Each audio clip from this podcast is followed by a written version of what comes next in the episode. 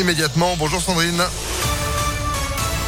Bonjour Phil, bonjour à tous. À la une, on est à un mois tout juste du premier tour de l'élection présidentielle. Ce sera le 10 avril. Et s'il est réélu, Emmanuel Macron veut repousser l'âge de départ à la retraite à 65 ans au lieu de 62 aujourd'hui. Gabriel Attal l'a confirmé ce matin. Valérie Pécresse a la même proposition quand Jean-Luc Mélenchon et Philippe Poutou veulent le contraire revenir à la retraite à 60 ans. Et tout au long de cette campagne électorale, Impact FM vous emmène à la rencontre des électeurs. Certains savent déjà qui voter, d'autres non, mais tous sont en tête des priorités pour les années à venir. Joanne Paravi a tendu son micro à Sophie, professeure de 24 ans qui enseigne le droit, l'économie et la vente dans un lycée technologique et professionnel de la région lyonnaise. Si Sophie avoue qu'elle a du mal à se passionner pour cette campagne, regrettant de ne rien entendre de bien nouveau, ça ne l'empêchera pas de voter le 10 avril prochain. Je pense qu'on entre dans une nouvelle ère où il y a de véritables combats qu'il va falloir mener de front. Toutes les questions liées au pouvoir d'achat, à l'écologie, à l'enseignement et aux retraites. J'espère que le futur ou la future présidente se saisira de ces grands enjeux qui très certainement vont conditionner l'avenir de notre pays. Pour cette enseignante, le fait marquant de ce quinquennat, c'est évidemment la réforme du bac qui a été difficile à mettre en place pour les élèves comme pour les enseignants dans un contexte de crise sanitaire.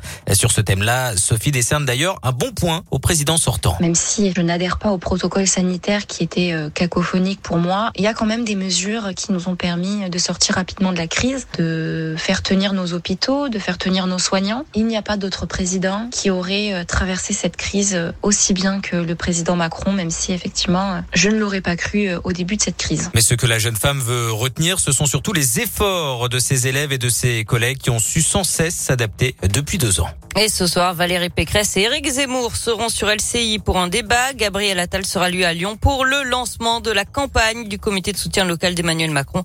C'est à 19h à l'espace citoyen en mairie du 8e arrondissement. L'actualité, c'est aussi cet incendie impressionnant rue Édouard Herriot dans le deuxième arrondissement de Lyon. Ça s'est passé hier un peu avant 18h. Le feu s'est déclaré au rez-de-chaussée d'un immeuble. C'est une poubelle qui s'est embrasée. Le feu a ensuite détruit une poussette. Il a rapidement été maîtrisé par les pompiers. Il n'y a pas eu de blessés. Une voiture de police percutée par un chauffard. Ça s'est passé dans la nuit de mardi à hier dans le huitième arrondissement de Lyon. Quatre policiers ont été légèrement blessés selon le progrès. Le chauffard conduisait sous l'emprise de l'alcool. Il a été placé en garde à vue. Et puis je vous rappelle cette journée de grève aujourd'hui au TCL, la circulation des trams est perturbée, des lignes de bus sont supprimées, le métro lui s'arrête totalement à 22 h Vous avez tous les détails sur impactfm.fr.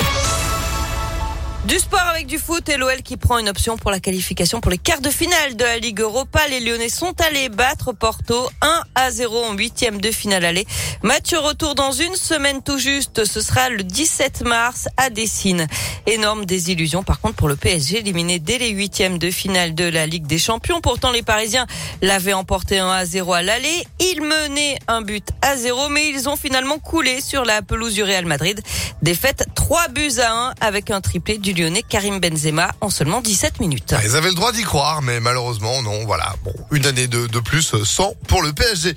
Valait mieux soutenir l'OL. Je dis ça, je dis rien. Sandrine, vous êtes de retour à 9h. Euh, oui, c'est ça, tout à l'heure.